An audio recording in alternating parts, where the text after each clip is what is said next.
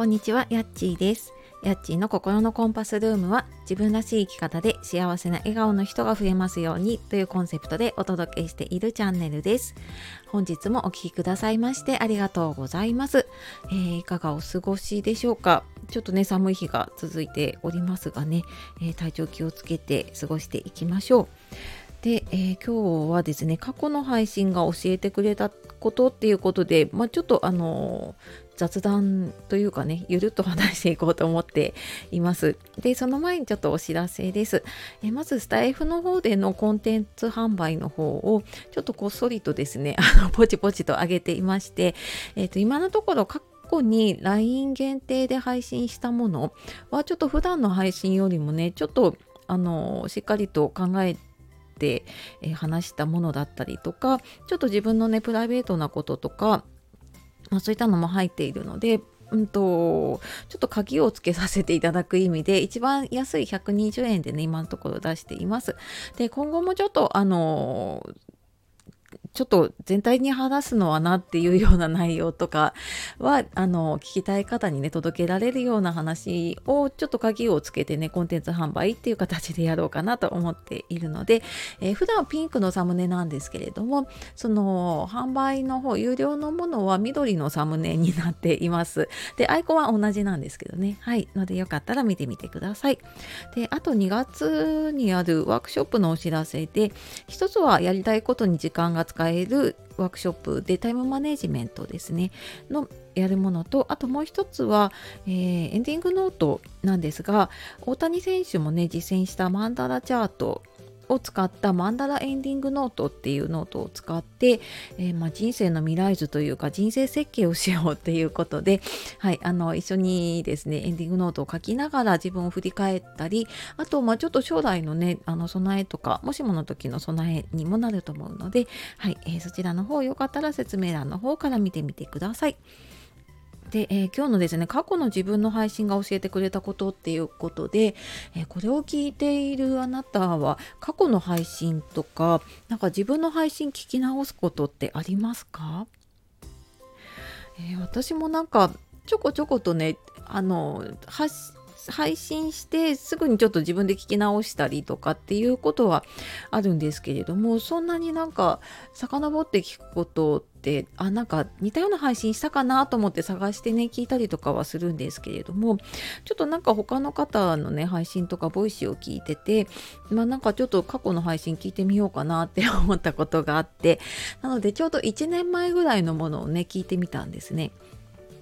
でなんか聞いてみるとなんか出来事って覚えててたりとか、まあ、手帳とかねあの書いているのでそこにちょこちょこっと日記代わりにメモは書いているのであなんかこんなことがあったなっていうのは覚えていたりとかねするんですけれどもなんかそのやっぱ声で残っているとあなんか私この時こんなこと考えてたんだみたいなで1年前の私何やってたかっていうとなんかその頃のマイブームで断捨離をすごいやってた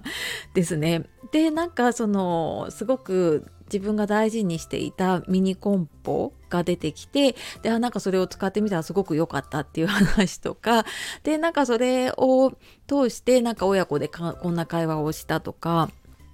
っていうのであそっかなんかうーんあなんかそういうのをすごくね大事にしていたんだな私みたいな結構自分のことって忘れちゃうなって思いましたね。うん、でなんかあとああの時すっごい断捨離やる気になっていてであなんかあれも整理しようこれも整理しようって言って計画は立てたけど なんか終わってないものあるなって気づいたりとかねっていうのでちょっとなんかこう立ち戻るきっかけにもなるなって思いました。であとはあの親子トークねえっと、今小学5年生かうち息子の K 君と前はねあの週末になると親子トークってやっていてでまあちょっとでもね5年生になってきて男の子なので、うん、なかなかね予定も合わなくなってきて今はやってはいないんですけれどもなんか普段の会話を録音したものってあんまりあんまりどころじゃないですよね。なんかないので、まあ、ラジオだからちょっとよそ行きにはなってるんですけど、まあ、それでもなんか普段のコミュニケーションってあなんかたまにねなんかこうやって録録音というかね音声に残したりとか、まあ、動画に残したりとかねなんか特別な日以外のものがあるとあなんかこの時にこんなやり取りしたんだっていうのって